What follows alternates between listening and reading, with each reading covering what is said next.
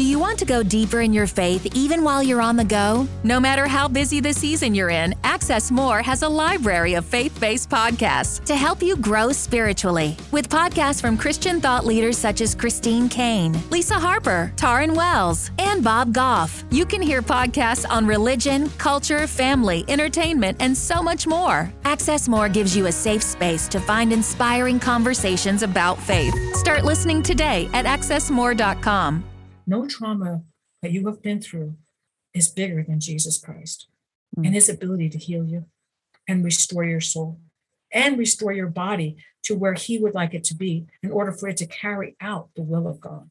Okay. Because mm. if there are emotions that are keeping us from hearing God, from knowing God, that is in direct opposition to what his, what Jesus prayed.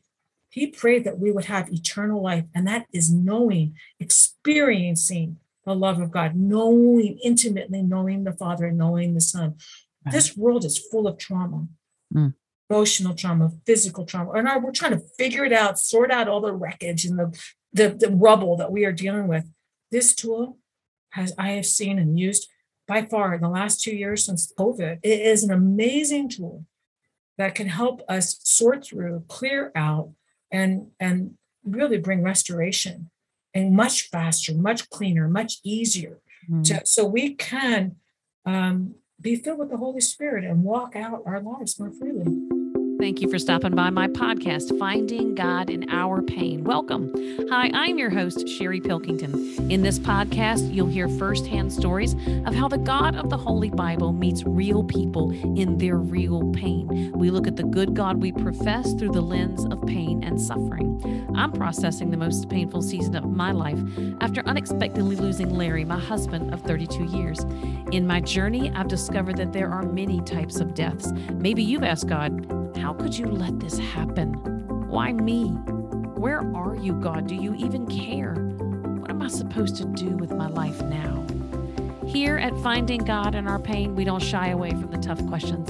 I ask them to my guests. I share what I've experienced. We give real examples of how God shows up in the darkest, most painful situations in life. May the stories that you hear and the advice you receive encourage you to engage the heart of God about your painful places or memories or experiences or even your unmet expectations. Lean in close to God's heart because he speaks beautiful things in the dark. Welcome to part two and the final episode for my discussion with Emotion Code practitioner Eileen Love. In this episode, we'll look at what a typical emotion code session looks like, and I share a little bit about what I've experienced with my session on feeling like I didn't have a voice, and also I share what I've experienced afterward. Eileen tells us why she has a passion to heal those who live with trauma. She talks about how God captivated her heart by redeeming her pain using her journey of trauma, which in turn allowed her to receive the vision God laid before her in the very midst of grieving the loss of her husband, whom she'd been with since, I believe she said, eighteen years old. So when God shared his desire for her to open her home to women with traumatic experiences for the purpose of bringing them into deeper levels of healing, he told her that he would make a way. He would provide the means to renovate and sustain the home for his purposes, and that he has done. I just returned from visiting Eileen's home that she has converted to the Rest and Renewal Ranch. And leaving Virginia, where my setting is a combination of rural country and the beach, the ocean, where I'm twelve feet above sea level, and everything here is lush with various shades of green and copious amounts of water everywhere. I was struck by the Arizona beauty for a completely different reason. I was in awe of the size of the Arizona landscape, truly breathtaking. If you take the time to look around instead of look up like I was doing, there are wildflowers growing anywhere, vibrant colors against that rocky backdrop. It reminded me of the beauty in the details. They're all, all around us. And we can capture that when we slow down. Eileen's modest home sits in the rugged terrain and vegetation that are typical to Arizona. And when you go inside Eileen's humble home, there is a peace that permeates the space. You're embraced in comfort and her kindness. You feel like you've always known her. And it's times like that when God speaks to my spirit and he says, "You tried to put me in a box, Sherry." I'm always in awe with how unassuming God's presence can be. There have been many times when I stand in the presence of God and he's still and he's quiet, set in such a way that I can miss his presence, especially when I'm looking for it in a way that I had defined it should be based on my knowledge and understanding. And I love when he surprises me like that. And he used Eileen as a beautiful example of his hands and feet. And it reminded me of Isaiah fifty-two seven. And so I looked it up so I would know the whole scripture. How beautiful on the mountains are the feet of those who bring good news, who proclaim peace, who bring good tidings, who proclaim salvation, who say to Zion, your God reigns. I thought the contrast between the harsh landscape and her cozy home was similar to how the world can be unyielding. And yet her cozy home felt like a respite, a warm embrace from Jesus in the middle of it all. It just so happened that I visited Eileen on my birthday, so she went out of her way to make me feel loved and special on that day.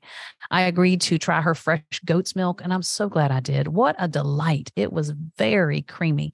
And as she mentioned in the previous episode, she's a massage therapist, so I got a massage. And we also did an emotion code session, which has left me with a deeper peace that no one but Jesus can provide. This is not a faux peace. It is real. It is deep. I feel like it has saturated my body with peace in every inch. And it's all the more proof that my body had been holding on to trauma and stress and anxiety. We talked about spiritual gifts, and she told me about the history of the ranch that she shared with her husband before his unexpected passing.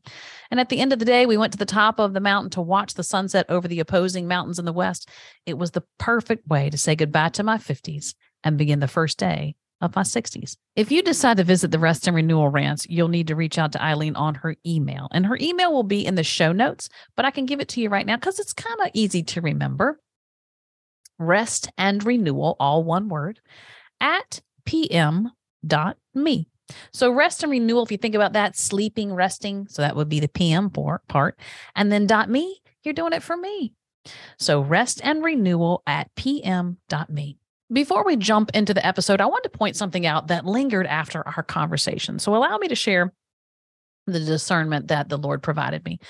In my conversation with Eileen, I was expressing my thoughts on how important it was that you find someone trustworthy when it comes to emotion code therapy. And by trustworthy, I mean a solid Christian, mainly because you're allowing someone into your mental and emotional space. You're giving them access to a core element of who you are. And to me, that is to be taken very seriously because you are entering into a spiritual realm. That is not something that I completely understand, so I want to guard that. I know through Jesus I have power over the works of Satan, but I never want to intentionally allow Satan to have access to me through the spiritual realm. And I've done yoga before because stretching is extremely important to your overall health. Because when you think about physical therapy or chiropractors, it's all about stretching the body. But when I did poses, I would have an internal dialogue with God or say breath prayers to God because he knows our thoughts. And I would tell him that I worship him alone. This pose is for you, Father God. When they do the palms together, I would clasp my fingers in more of like a, a, a childlike prayer. When they ask you to clear your head or relax into Shavasana, I'd recite scripture or I'd invite God to insulate and protect me. I was only there for the stretching practices, not the worship poses, not the practices of another religion. So I kept my focus on the God of the Holy Bible. I say all that to preface this. Eileen had a valid point of not knowing if our physicians are faith-based or if they believe in our God, yet we trust them with surgery on our bodies, and we trust psychologists and psychiatrists with our emotional and mental well-being. So I thought about that. And I'll be the first one to say that we need to be selective about who we allow to have access to us, be it physically, mentally, emotionally, spiritually. So I pondered my process with physicians and other medical personnel. My first acknowledgement was that I am prone to easily give them access because they've gone through strenuous requirements to be in those positions. And yet it cannot be ignored that we all know they're considered to be practicing medicine. So in short, they're practicing on us. Pondering that thought with the Lord reminded me, and I haven't always done this, that I pray not only for the doctor I should go to, but once I have a doctor, I pray for him or her. If there is a medical procedure that I need, I pray for the nurses, those who assist. I pray about the equipment and the instruments and the tools. I want them clean. I want them at the fingertips when they're needed. I want equipment that works. I even pray that within the attending medical team, there is no conflict, both in personalities nor personal relationships during my medical procedure. So any doctor that I use, whether I know if they serve God or not, I'm confident that God has led me to them and that he will use them to meet the need that I have. So I've used that same process with Eileen. I didn't necessarily go looking for emotion code therapy, but when God had our paths cross and I began to talk to him about what I was learning, it lined up with my desire to have godly influence when giving someone access to the intimacy of who I am created to be. We live in a world that is so incredibly diverse, extremely diverse. So it's quite a challenge to live a strict Christian life when it comes to who we interact with, who we trust with our safety, our health, et cetera. So ultimately, our goal is to pray for discernment in which doctors we could use or should use, and to invite God into the services that we receive. Pray over your doctors, pray for your doctors as they administer any type of healing to us. We can't go wrong when we invite God to provide discernment. discernment and protection, and then we're responsible to respond to God's leading. So let's get into the episode. A quick recap of part one. It was mainly about how the body is created by God to have its own internal language, how we are created, mind, body, spirit, and how these three parts mesh together in such an intricate way that our body parts hold our experiences, good and bad. So much so, Eileen gave a couple of examples of times when people received transplants and were subject to the original person's life. She also talked about how the body communicates within as well as gives us indication, warning, and alarms when it needs attention, expression, healing. So let's get started on part two. They have an emotional code chart. Can you speak to that? Yeah, this Doctor Nelson got this understanding about emotions. And he was a chiropractor working with the body and, and understanding a lot of us who work with bodies for a long time, understand, you know, stress, what hold on to stress, what happens when we have stress, which are emotional pileups, really, mm. uh, and how we're handling. We can't seem to figure stuff out. We get a pileup going on of emotions. And so he came up with sixty primary emotions that affect us negatively. You know, there's, of course, a lot more emotions that we can talk about, but these are negative emotions, you might say, like frustration or anger or resentment, fear, you know, things that can really affect our, our physiology, physiology, our bodies and how we are processing and doing life. They can really interfere with us. And then because the body has a way to communicate to us, and really a lot of it's tapping into understanding and listening to what the body's trying to say. We all know, like, if you get excited, your heart starts to race, right? It's like, woo, you know, or like when you get, you get really anxious, you start sweating, you know, or something like that, right? So your body is communicating, and that tells us what to do. It's communicating, right? So there's a, a certain type of way in which we can, you might say, tap into the lower brainstem, which is controlling all of this, which cannot lie. It's the hard drive of the body. It speaks the truth because, like saying Doctor van der Kolk, the body keeps the score. It remembers everything from conception to today. Now, thankfully, we don't have to know all that because we're processing stuff with our higher brain, the cerebral cortex stuff. But the lower brain remembers everything because it has this habit of perceiving things that are dangerous if it's had a bad experience, and it will warn us to not go near that. So, like, for instance, you brought up something very interesting about, even though your your husband had passed, and this is where his car accident was, the body's going, oh, that's not a safe place to go. What is it? Well, that's safe, but the two-year-old, remember the two-year-old brain? Hmm. From a two-year-old point of view, oh, no, no, that's, that's going to hurt you. You're going to get upset emotionally. That's not going to be good for us. Let's, let's avoid that altogether, okay? Because I don't want you to get upset. Let's not go there. That's about what... what's going on with our lower brainstem. And it's right. It's going, okay, but is it really true that that is dangerous? No, but it's true to what the body thinks, what the body is perceiving. It's, it's dangerous. So imagine for a moment, you have a hard drive and a computer, right? Now the hard drive can get corrupted. We call it a corrupted hard drive, right? It can have a, it can get a virus, right? It can, it, and, and so something can happen to the hard drive. Well, we all know about computers and software. You got the best software in the world, but if the hard drive has a glitch, your screen can go black on you, right? Mm. Oh, what do we do with that? Doctor Nelson put together this chart um, and it's sixty emotions, and he figured out, and we came to understand that, again, emotions are magnetic, all right? They're a magnetic signature, but they don't really want to be unless the brain, the hard drive, if it could speak for itself, would be like, can we just remove, can we clean the hard drive? Can we clean up the hard drive? Because this is a burden to carry all of this. Getting back to even what I saw, what the Holy Spirit was showing me with these poor Cuban sisters and brothers who were struggling emotionally. Yeah. Can we can we pull off the rubble off of that? Can we pull out these emotions that are being held in the body, like Doctor van der Kolk said? Can can we take them out of the body? The answer is yes. Yes, we can. And the body will let us, okay, if it perceives and knows that we're there to help it, okay, without necessarily traumatizing it. So what we do is we have a, a way of like muscle testing. It's a type of testing to test to see if the, your body is saying if something is right or wrong. It's kind of a yes, no answer. Is it good or bad? Or is it, is this it or not? Right. Yeah. So what, so what he put together is what he called the emotion code. Imagine each trauma we have, you might say a pileup of emotions, mm-hmm. and it needs to be decoded. It needs to be unraveled. How can we unravel it? First, we pray.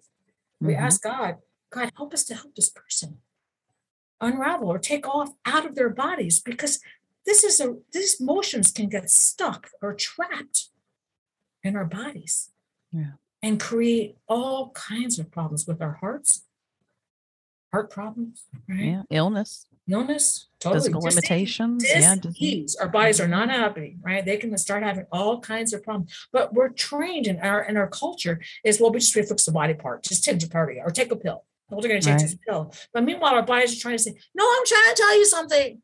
Right. I need to, I need to have this resolved. So it's got this emotional pileup, right? That's creating this literally like a dissonance, mm-hmm. static, mm-hmm. like fog in our bodies, or like a heavy dark cloud weighing on us.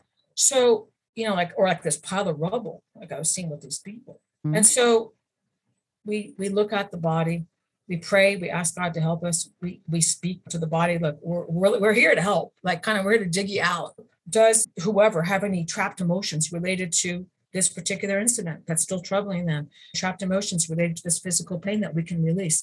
And then one by one, we just release them because they're coming forward. So when we're releasing emotions in people, it's a way that the kind of like I was saying with the head, when I was working with this woman, it just wants to be heard. Our bodies are like, I don't understand this. I don't want it, but there's something that didn't get resolved.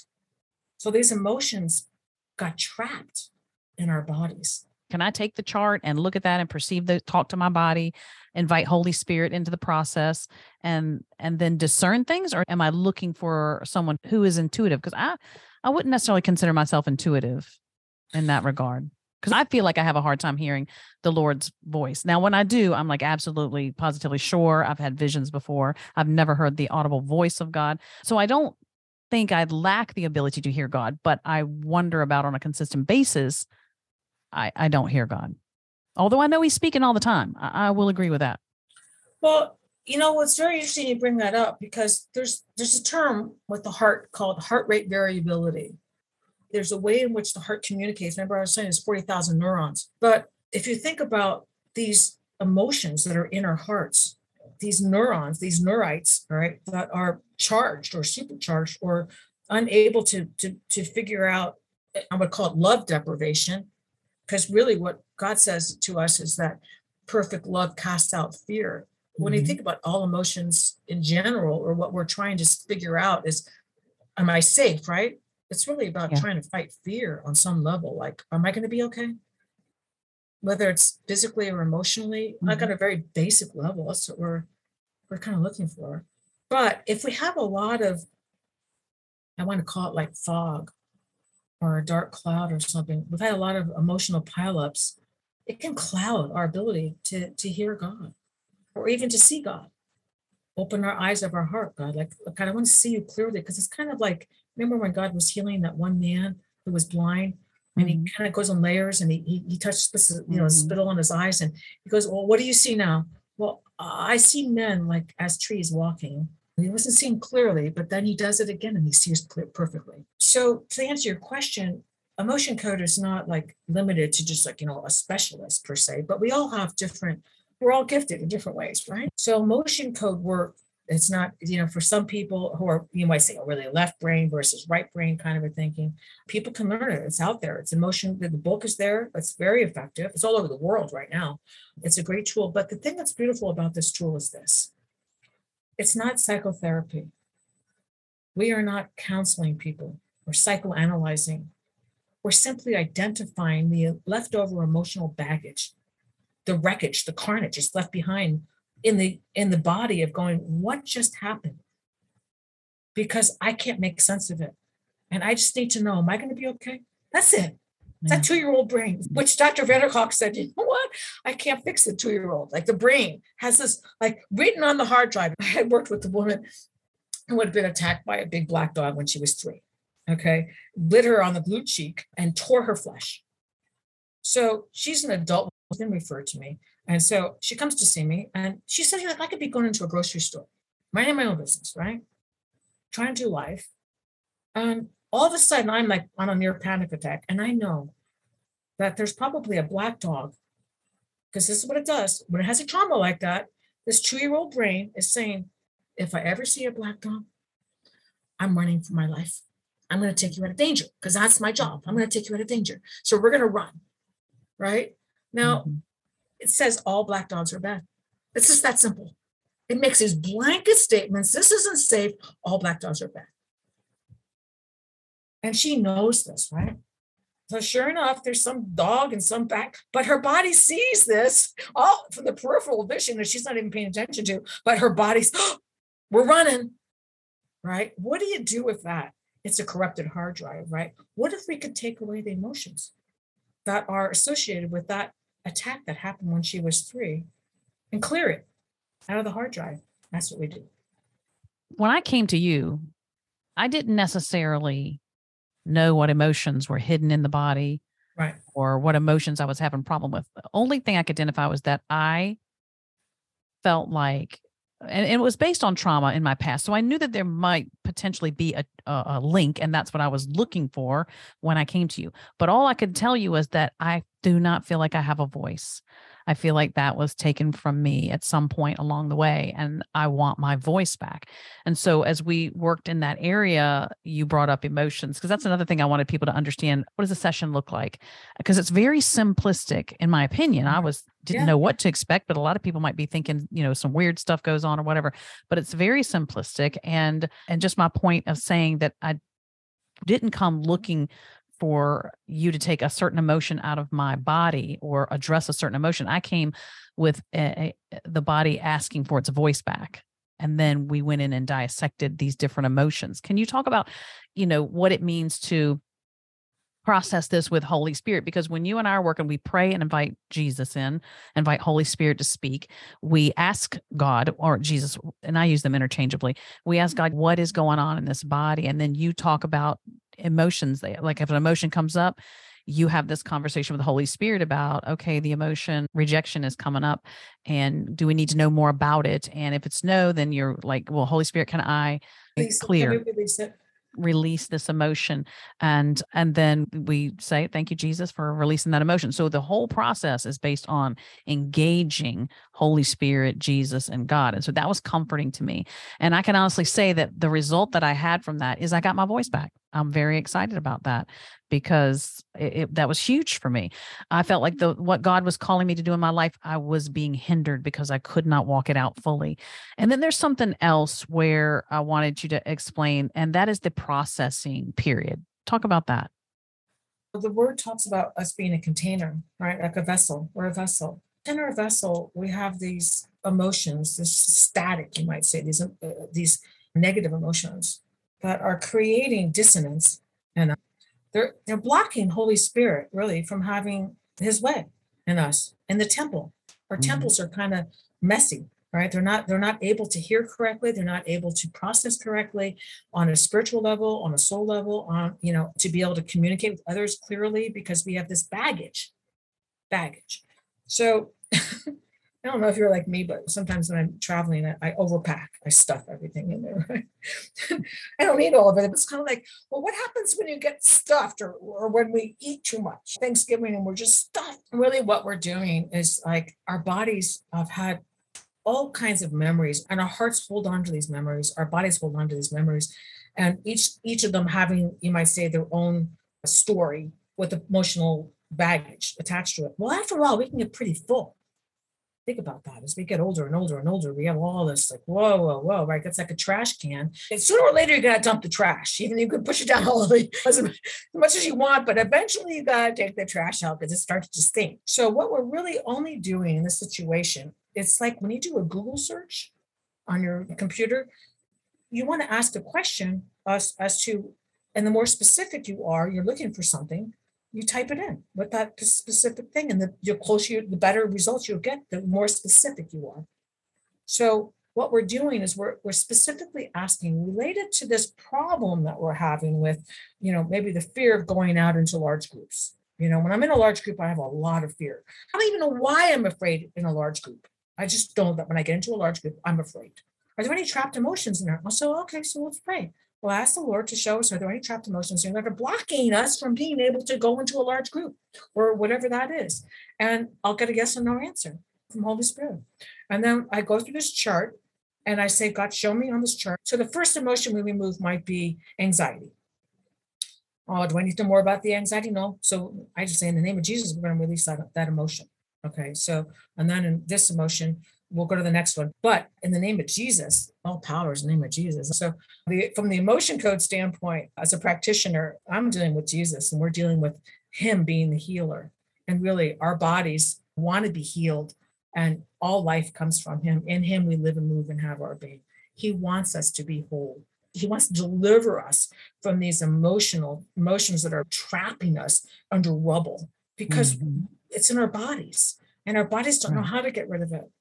But God does, and the Holy Spirit knows, and he doesn't want us to have them either. So I'm sort of like an interpreter or a, you know, intercessor who's the worker who's just pulling off the, the emotions. So as we go through the chart, God's like, this is the next emotion, this is the next emotion.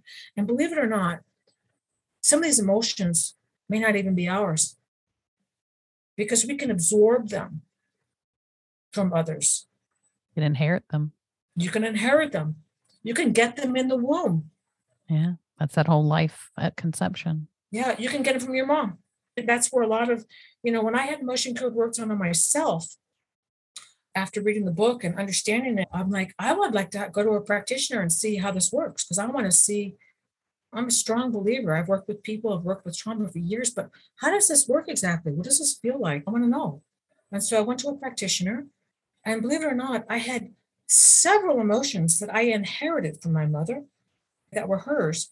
And many I absorbed while even being in the womb because she had trauma in the womb mm. with me. And when I got released, all I can say is I felt like my heart was like, you know what, shrink wrap, and you could shrink, you buy something, you know, like, like through Amazon. I got, I got a pillow not too long ago from Amazon and it was shrink wrapped in this really tight shrink wrap. And I, and I cut off this shrink wrap and shoo, you know, the pillow just expands, right? So cool. I love it. So, and, but honestly, Sherry, that's exactly how my heart felt. Wow. I felt like all of a sudden, physically, the shrink wrap had come off my heart. I could feel my heart expand in my body. I felt so much lighter. I felt so much better. At one point when she was working on me, and she's not telling me the emotions she's releasing, but, and I'm just relaxing on this massage table. I have my head face down. I'm like, kind of like, almost like sleepy. And all of a sudden I went, oh, I jumped. Like people, when they get defibrillated, I'm like, what just happened? I was startled, but I had no connection. What did you just do? And she said, oh, we just released panic. I said, panic? Where? When? How? What? So she wasn't talking you through the process like you do no. me or your no. clients, because yeah, I prefer that. I, some people, when they're going through each emotion, like as if they're taking those stones off of you, right? Mm-hmm. They'll say, okay, this is fear, this is anxiety, this is sorrow, whatever. And they don't necessarily have to know what you're doing. But but when I'm doing it, I'll sometimes ask the person, okay, do they want to know each emotion as I'm talking about it? Otherwise, just not, when I'm on the phone with somebody, it's like dead airspace. Like, well, yeah, are you still there, Eileen? Yeah. So, you know, yeah. they don't know what I'm doing. So when I'm talking on the phone, I do it out loud, you know, but when I'm with the person in person, I'll ask them, do you, do you want to hear, or do you want just to relax? And most of the time they don't want to know. They just want to lie there and, you know, let me release them one by one. And because they just want to relax. And it's very relaxing to have this, these emotions taken away. And then I'll show them at the end what we release. And if I need to clarify something, I will. Part of that process is when you can't clear it, you ask Holy Spirit if you can clear it, and you do not get permission to clear it. And then your, your next question is, do we need to know more about it? So there's where you go into the definition, and if that's not enough, there's more. I appreciate you talking me through that, because I would feel, yeah, I don't think I could relax unless I knew that there was right. a process going on. Like this experience where the panic came, I'm like, wait a minute, what was that? Because something physically happened to me, and I had, and I started getting a little teary, and and yet I had no connection to it whatsoever. I didn't know what it was. I didn't feel it. I didn't feel the emotion of panic. But my body jumped and I was like, what? So, but that was the emotion of panic mm-hmm. that was trapped in my body. And that confirmed some other work I've had done as far as knowing that because I work with people and their bodies and working with people, I have to be clean and clear myself, right? So that mm-hmm. I can be a clean vessel to work with people and be filled with the Holy Spirit. What okay. is the processing period? What does that mean? Okay, so we take out the, the the clothes out of the suitcase. We take out this extra stuff. But if you think about it, there's sort of like it has to resettle. The suitcase has to settle, in a sense. It has to get reorganized. You reorganize your suitcase, right? You reorganize things. Well, emotionally, when we these things come off of us or come out of us, our bodies have to adjust a little bit. Whoa, wow. So well, that feels better. Ooh, yeah. You know, it's sort of like, have you ever done a detox? But the thing that's nice about emotional detox, you know, these emotions being taken out, sometimes there can be a period of time where our bodies have to like readjust to mm-hmm. not having that. And believe it or not, some people can get very comfortable with negative emotions. This is just how I am. This is the way it is. Life is tough. Deal with it. Well, I don't think that's the posture of Jesus. I don't think that's what Jesus walked around. We were being conformed to his image, right? So yeah. sometimes it can take, you know, usually just a few days. Usually it's not most of the time. It takes a few days to process things, you know, so. I know my first session with you, we went through like, what was it, like twenty emotions that we removed. And so you asked Holy Spirit, how many days would it take for me to process? And you said five. And so the fifth day, I just spent time talking to the Lord throughout the day about that. Lord, thank you. And just saying, is there anything else that I need to do? Does, do it, does the body need to tell me anything else? That kind of thing. Just general light conversations throughout those five days. And, and I didn't really feel anything different. But on the sixth day, it, something released. And I was like, wow, Lord, that's amazing to me. Thank you. I didn't really recognize it that my voice had been given back. I didn't make that direct connection. I felt better. I felt more comfortable. And then lo and behold, I got a task. I wouldn't say I got assigned for a task, but I volunteered for it, but didn't think about the fact that the communications position would also include social media. And if you know me, you might get seven or eight posts from me in a year. And it has typically to do with my grandchildren.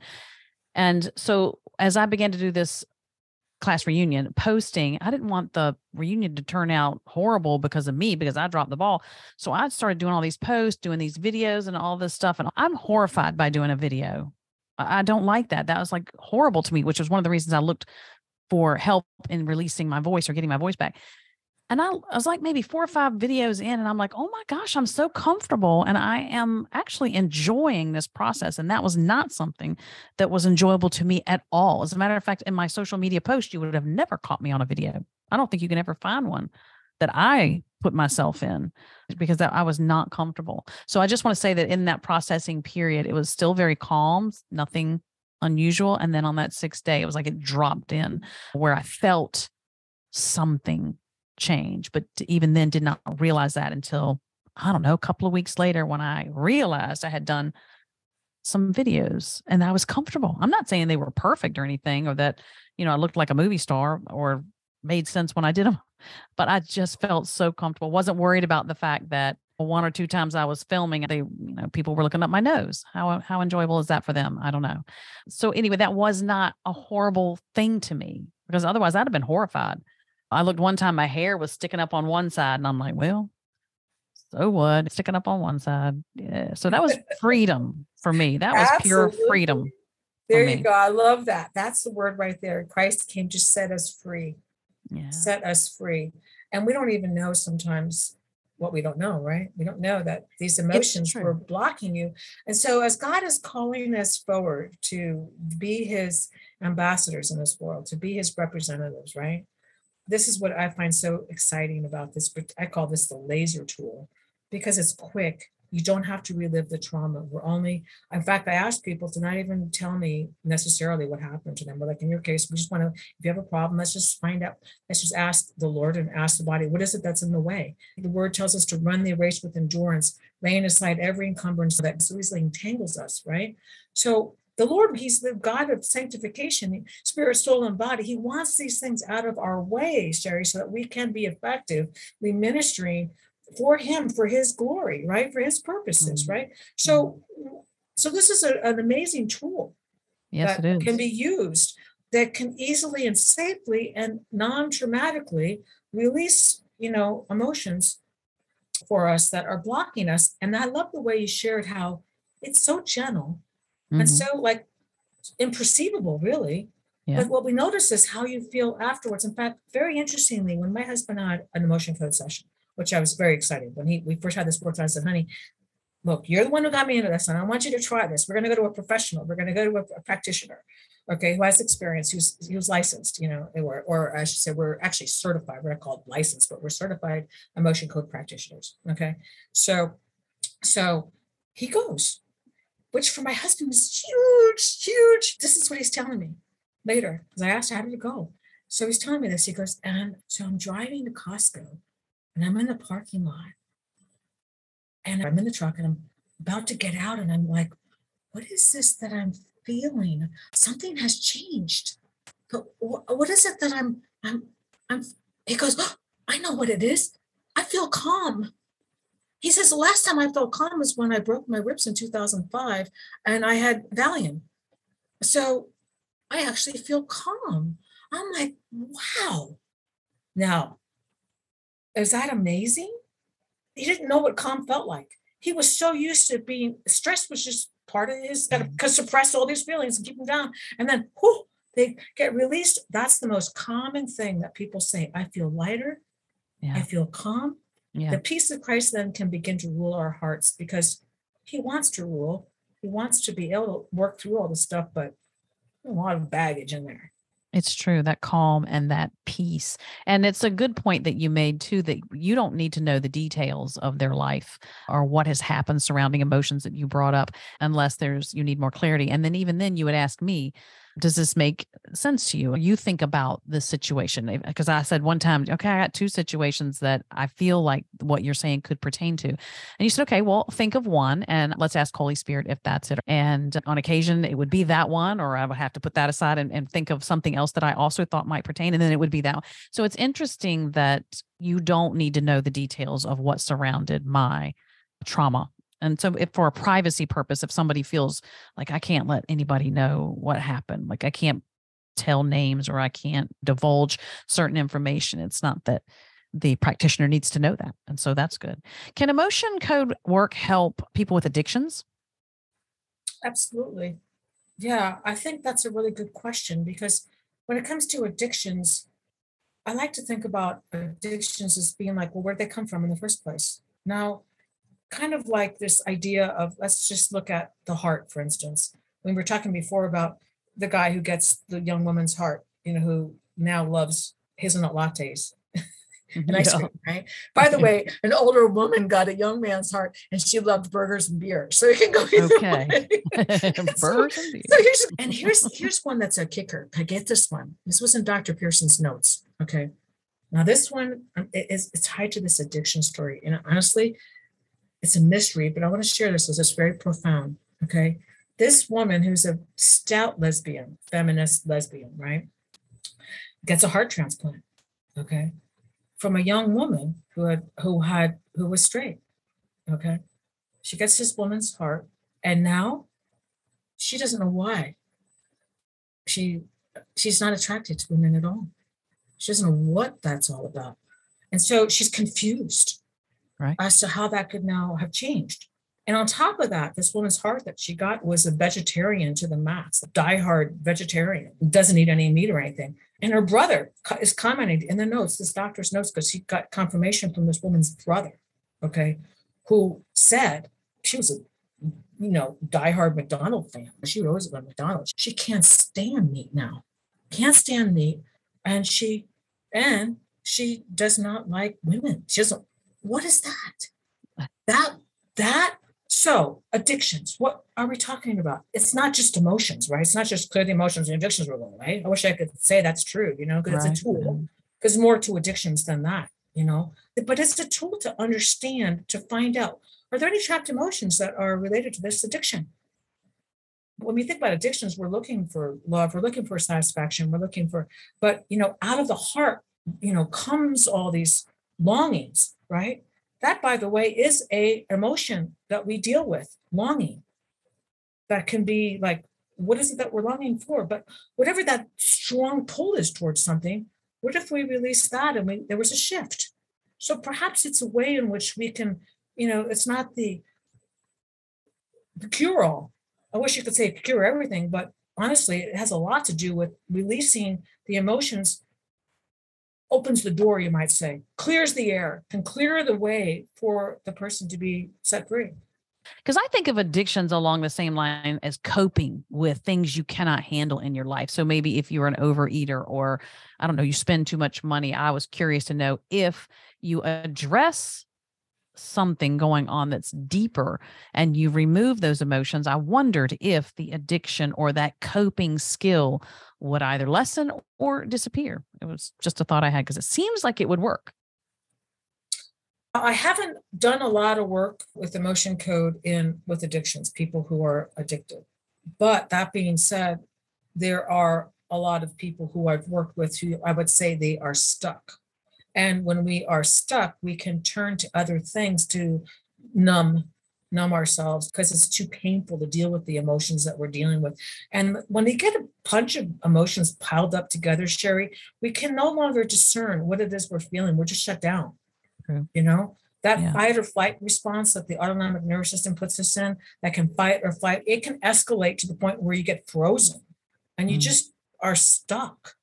Right. And so this is a beautiful tool that can you can can unravel or take away all this emotional baggage that is keeping us from being able to process our hearts or life, or what even mm-hmm. what God is trying to do in our lives to help us deal with the addiction, because we're afraid of what's going to happen if, you know, dot, dot, dot. And that mm-hmm. I want to bring up something that's important here. Mm-hmm.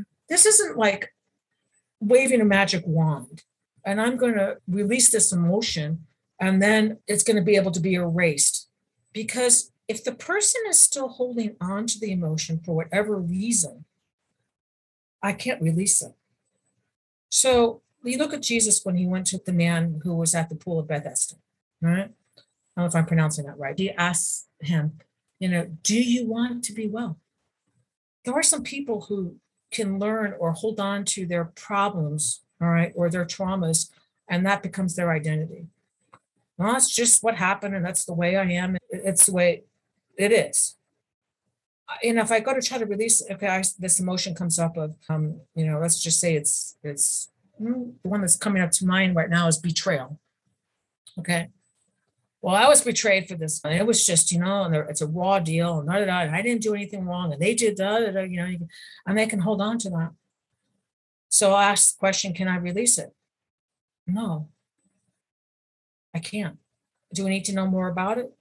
Yeah. And so what can happen sometimes is I, the body won't release something that the person, the soul is still holding on to because they're attached to it. It's attached. Interesting. But this is what's interesting about emotion code work. It can identify where you're stuck. Okay. There's a betrayal that you're still holding on to. Mm-hmm. That person betrayed me. Okay. Well, you know, as I look at that, I can say, well, in the Holy Spirit, when we look at what Jesus did at the cross, the beautiful thing what Jesus did at the cross, he took every single sin and every single result of sin. Because mm-hmm. in the night that he was betrayed, he took the cup. That's what he said. The Holy Spirit brings that out in the word. He could have used a lot of other emotions to describe what he went through that night. Why was that important? Because betrayal is one of the worst emotions mm-hmm. that we can experience as human beings. That and abandonment, which is another emotion that shows up in Emotion Code. These things are very, very damaging to us as human beings. Satan knows this, which is why he he rubs it in and, and accentuates it and wants us to never get over it. Jesus already paid for that emotion. He bore the grief and sorrow of that emotion so that we can be set free. We just have to bring it together. We just have to identify what it is. Let Jesus take that betrayal for you because he already took it for you on the cross. He crucified that betrayal so that you can be set free from the grief and sorrow that's holding us back from it. How beautiful is that? He's Jesus has done it all. He's taken on every single sin of the whole world for every single thing that's ever happened to you or me or anyone in the world, no matter how awfully tragic it is. That is the beauty of the gospel and the beautiful, beautiful truth of Jesus Christ, of what he has done for us to set us free. Amen. He came to set us free. So this is a tool that's simply helping, you might say, bring it to life. Take away these things and let him. So if betrayal shows up and we realize, oh, you know what? I, I guess I haven't been wanting to let that go. Well, maybe it's because we're we're afraid if we do, then it's it's not it's not giving it the attention it deserves because it was wrong.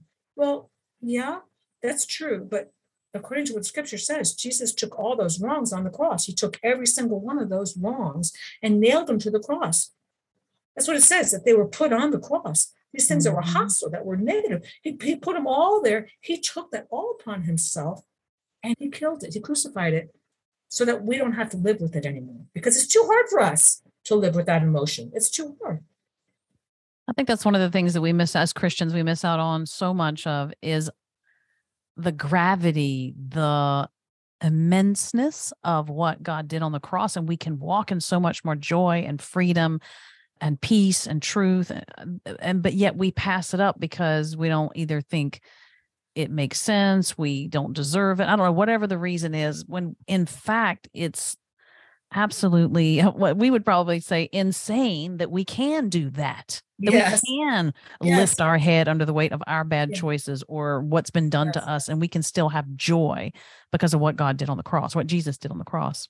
Right. So how can someone know that they are getting a Christian Emotion Code practitioner? Are, are they identified that way? Because I was looking through the internet to see what I could find, knowing this conversation was coming up with you. And there was one who did not specifically say they were Christian, but they quoted scripture. And yet they talked about enlightenment and crystals and energy healing. And those words are red flags for Christians. So how can we find someone who is safe, such as yourself? Well, that's a really good question. You know, I, as a massage therapist for, you know, twenty-three, four years now, people used to say the same thing to me as a massage therapist. They don't want someone touching them, not knowing who these people are, where they're coming from, their energy. Because in reality, yeah, we all carry energy. We subconsciously can even go through a grocery store and gravitate towards one cash, one checker. We don't, and on a conscious level, we don't know what we're doing, but we can, if we were to analyze it, we can say, oh, that person over there, they look like they're in a bad mood. And your body's going, oh, we're not going to that one. Right. Yeah. We're going to yeah. go over here. Again, always looking for safety, always looking for what's comfortable, right? We just sort of naturally gravitate. So as Christians, we want to be careful, okay, who we are letting into our space, who yeah. we're letting, you might say, you know, work on our bodies. And in this mm-hmm. case, work on our, you know, emotions and releasing them, okay? Mm-hmm. So, you know, it's sort of like going to a doctor or going to a practitioner that you go to. Was your Is your doctor a Christian? Would you go to one, a non-Christian doctor? Well, maybe, yes or no. Now, doctors have power, you might say. They are going to maybe prescribe something. They're going to do. They're going to run procedures. Are they listening to Holy Spirit? Are they doing what's right? You know, these are really good questions to ask because we want the Holy Spirit to be leading us and guiding us to the right people. So, for me, I, I, I'm seeking out always to find people who are led by the Holy Spirit and, and walking with God. And I'm praying who to go to as far as the best ones who would, who I know would do the work that God would be asking them to do. So Emotion code work is like any other healing modality. It has merit in and of itself. But, but as a Christian, and we're using the tool as a Christian, I am I am honestly bringing Holy Spirit into, into the story. The doctor who put it together, he always said we start by asking God mm-hmm. for wisdom and for understanding, because he himself learned that all healing actually comes from God. And he says to give credit where credit is due. So every practitioner who is licensed or is, is certified rather as a emotion code practitioner, all we all learn the same things. We we have to ask God to show us. And it's God who does the healing, and our bodies are responding to that. So Doctor Nelson's very clear about that from the very beginning. This is not something that we are doing. It's not something that each practitioner is doing in themselves, because mm-hmm. only God can, can bring healing. And he gives God the glory. He gives God that honor and understands it. So I think that's a precious thing to know, that that's where this yeah. came from. It was a download that God gave this man. And mm-hmm. I thank God for that, because it yeah. is an amazing tool. There are a lot of doctors along the in the in, in the years who have gotten penicillin or things like that. They've gotten these downloads from God, right? Mm-hmm. But and they might give it glory to God, but were they Christians? Maybe not. It's just like anything that God says is good, Satan wants to come along and distort it to right. some degree. So people attach themselves to things that don't have the same intention that God does for it. And so I guess right. that's just one way to be cautious about who you consult on things like emotion code. And I agree with you about the massage, because I had to tell a one therapist, massage therapist one time, do not be doing any energy healings. She didn't ask me if she could do an energy healing on me, but she was talking about it and how important it was and that she was trained in that. And I just said, do not put energy healings on me, over me. Do not speak anything but the name of Jesus. So what we're getting at here is there is no particular Christian emotion code practitioner uh, guide where you can find them. It's just a matter of maybe interviewing emotion code practitioners and discovering who their healer is. What are they calling on? Are they calling on the, the power of a crystal, or are they calling on the power of God? I worked in the allopathic world for many years. You know, as I told you, I was I worked in the E R, and and great, great doctors I worked with, great nurses, great, very skilled surgeons and physicians and so forth. Now, they didn't know Jesus, all right, but they did great work. They did great healing. Do they call on the name of God when they help them do it? Probably not. If I never go to the E R, if I, are you a Christian E R? Or, right, or yeah, what? You're right. So, so, so I just want to like put that out there that God wants to, to he's a God of compassion and mercy. Mm-hmm. He wants to bring healing to our bodies. Do you see a psychotherapist? Do you not? Do you, well, now we have Christian psychotherapists that can help maybe sort out emotions and help us to deal with different things, and counselors and things like that. So, so it's important that we as believers, we as as as those that know who God is, and we go by his word, the closer we can gather, the more, this I'll speak for myself, the more I can feel comfortable with someone who I know is, is going to be listening and working with God, the easier it is. And it's so interesting because I, uh, as a massage therapist, and God called me into doing massage, I never advertised my, what I do. And because it was a calling, but when I got into doing it, God sent me all these people. He sent me people. So did I only work on Christians? No. I worked on unbelievers, but even in that time, God was working and using me as an instrument to speak his love to them, mm. bring healing. Mm.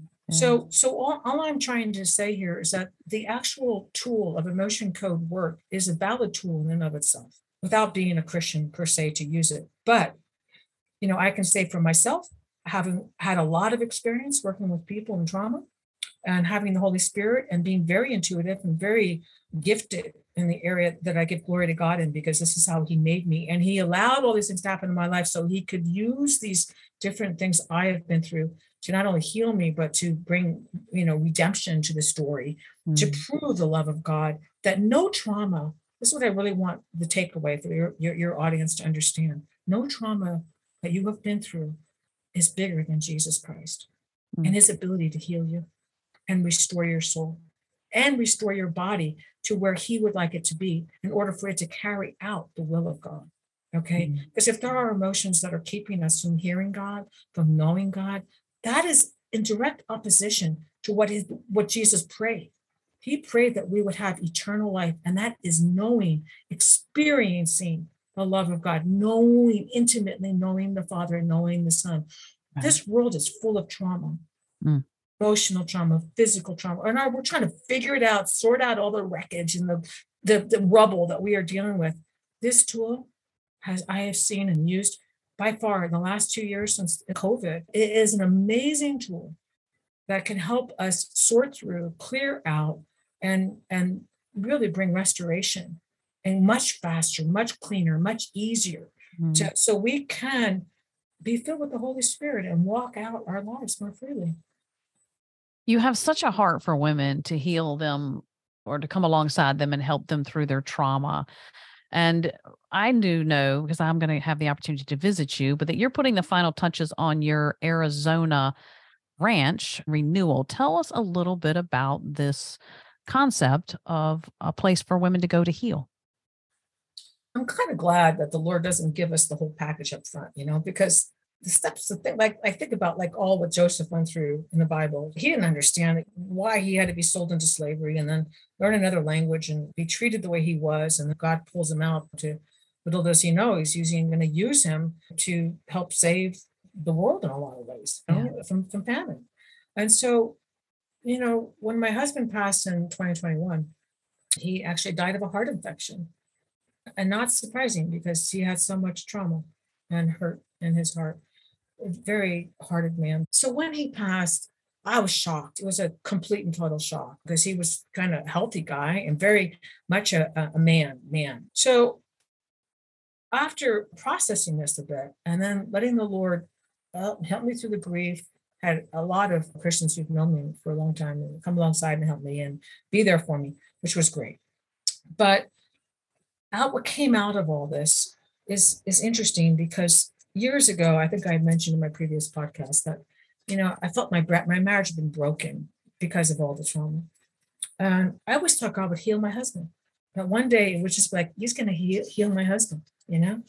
Yeah. And I had this advice given to me by a, a, a Christian man, an elder who I didn't, was praying for me. And I had asked him to pray for myself and my marriage. And, and he said, you know, I'm just wondering, maybe you might want to ask God, what is it that you see? And then ask God what he sees in your marriage. Like, what is it that you're seeing? Because all I could see was broken. In fact, my husband had a, our wedding band and he it got his fingers got swollen one time. And so he had to take it off, cut it off. Hmm. So his ring was actually cut and sitting on the side of the sink. And every time I saw that ring sitting there, broken like that, I'm like, yep, that's about right. It's broken. It's not whole. And I would break my heart because I wanted yeah. to be able to share and share the Lord with him. So I said, okay. So I, I, so I said, Lord, okay, when I see my marriage, I see broken. And I'd see that ring, right? What do you see? And he said, I see redeemed. Hmm. And I thought, at hmm. first I thought, that's a lame answer. Right. Lord, that doesn't do anything for me. We're all redeemed, right? And so what does that mean? Like that, how does that help the story is what I'm thinking.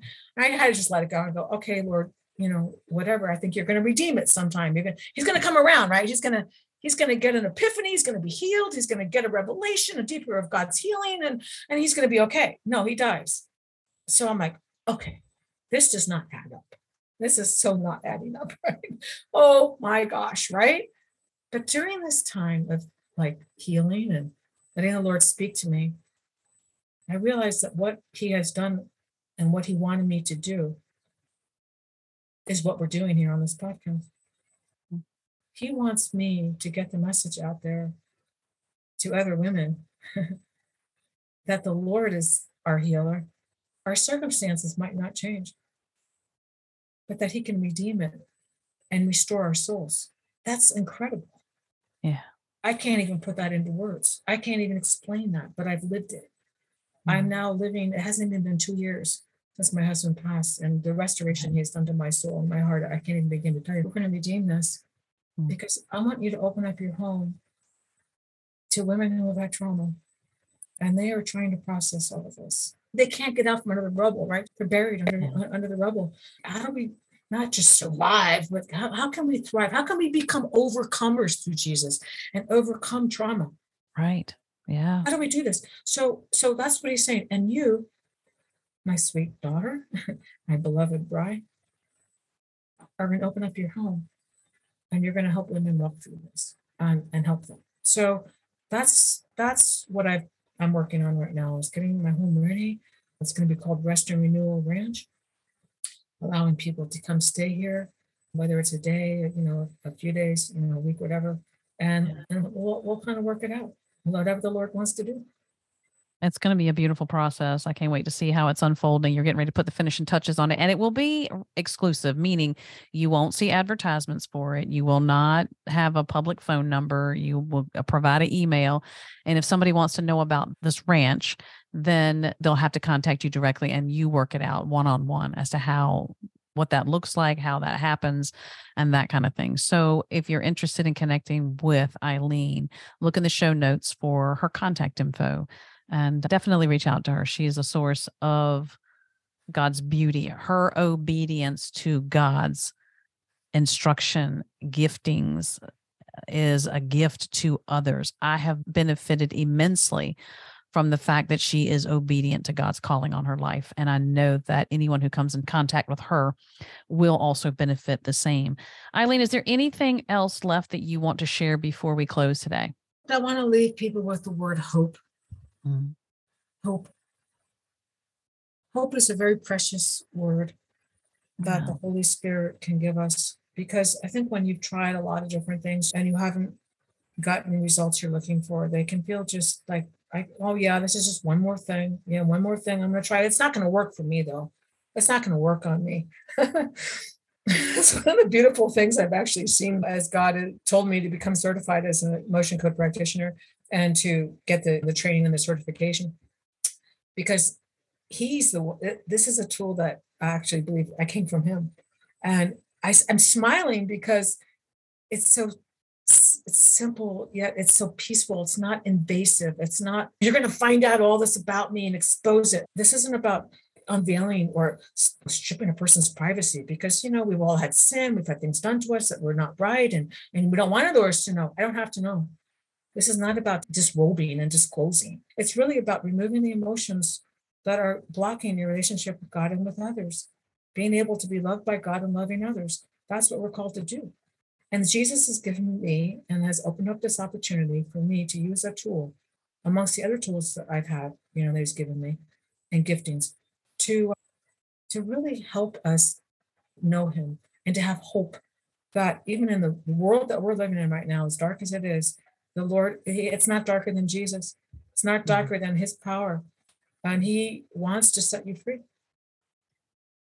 God has the power, the authority, the ability to pierce the brokenness of this Absolutely. world, and the brokenness that's on, that has attached itself to our life, and bring his peace, his joy, his contentment. Because as believers, one thing we can count on is that with Christ, redemption is guaranteed. He's not going to leave you hanging.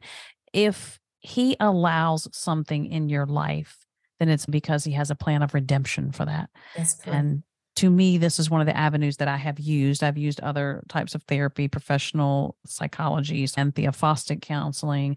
And this right here has been a beautiful process. So Eileen, thank you so much for your time, your energy, your devotion to God, your love, healing others from trauma. Thank you so much. Thank you for having me and letting me be able to speak. I have a beautiful picture on my wall of this hand that's going through the water.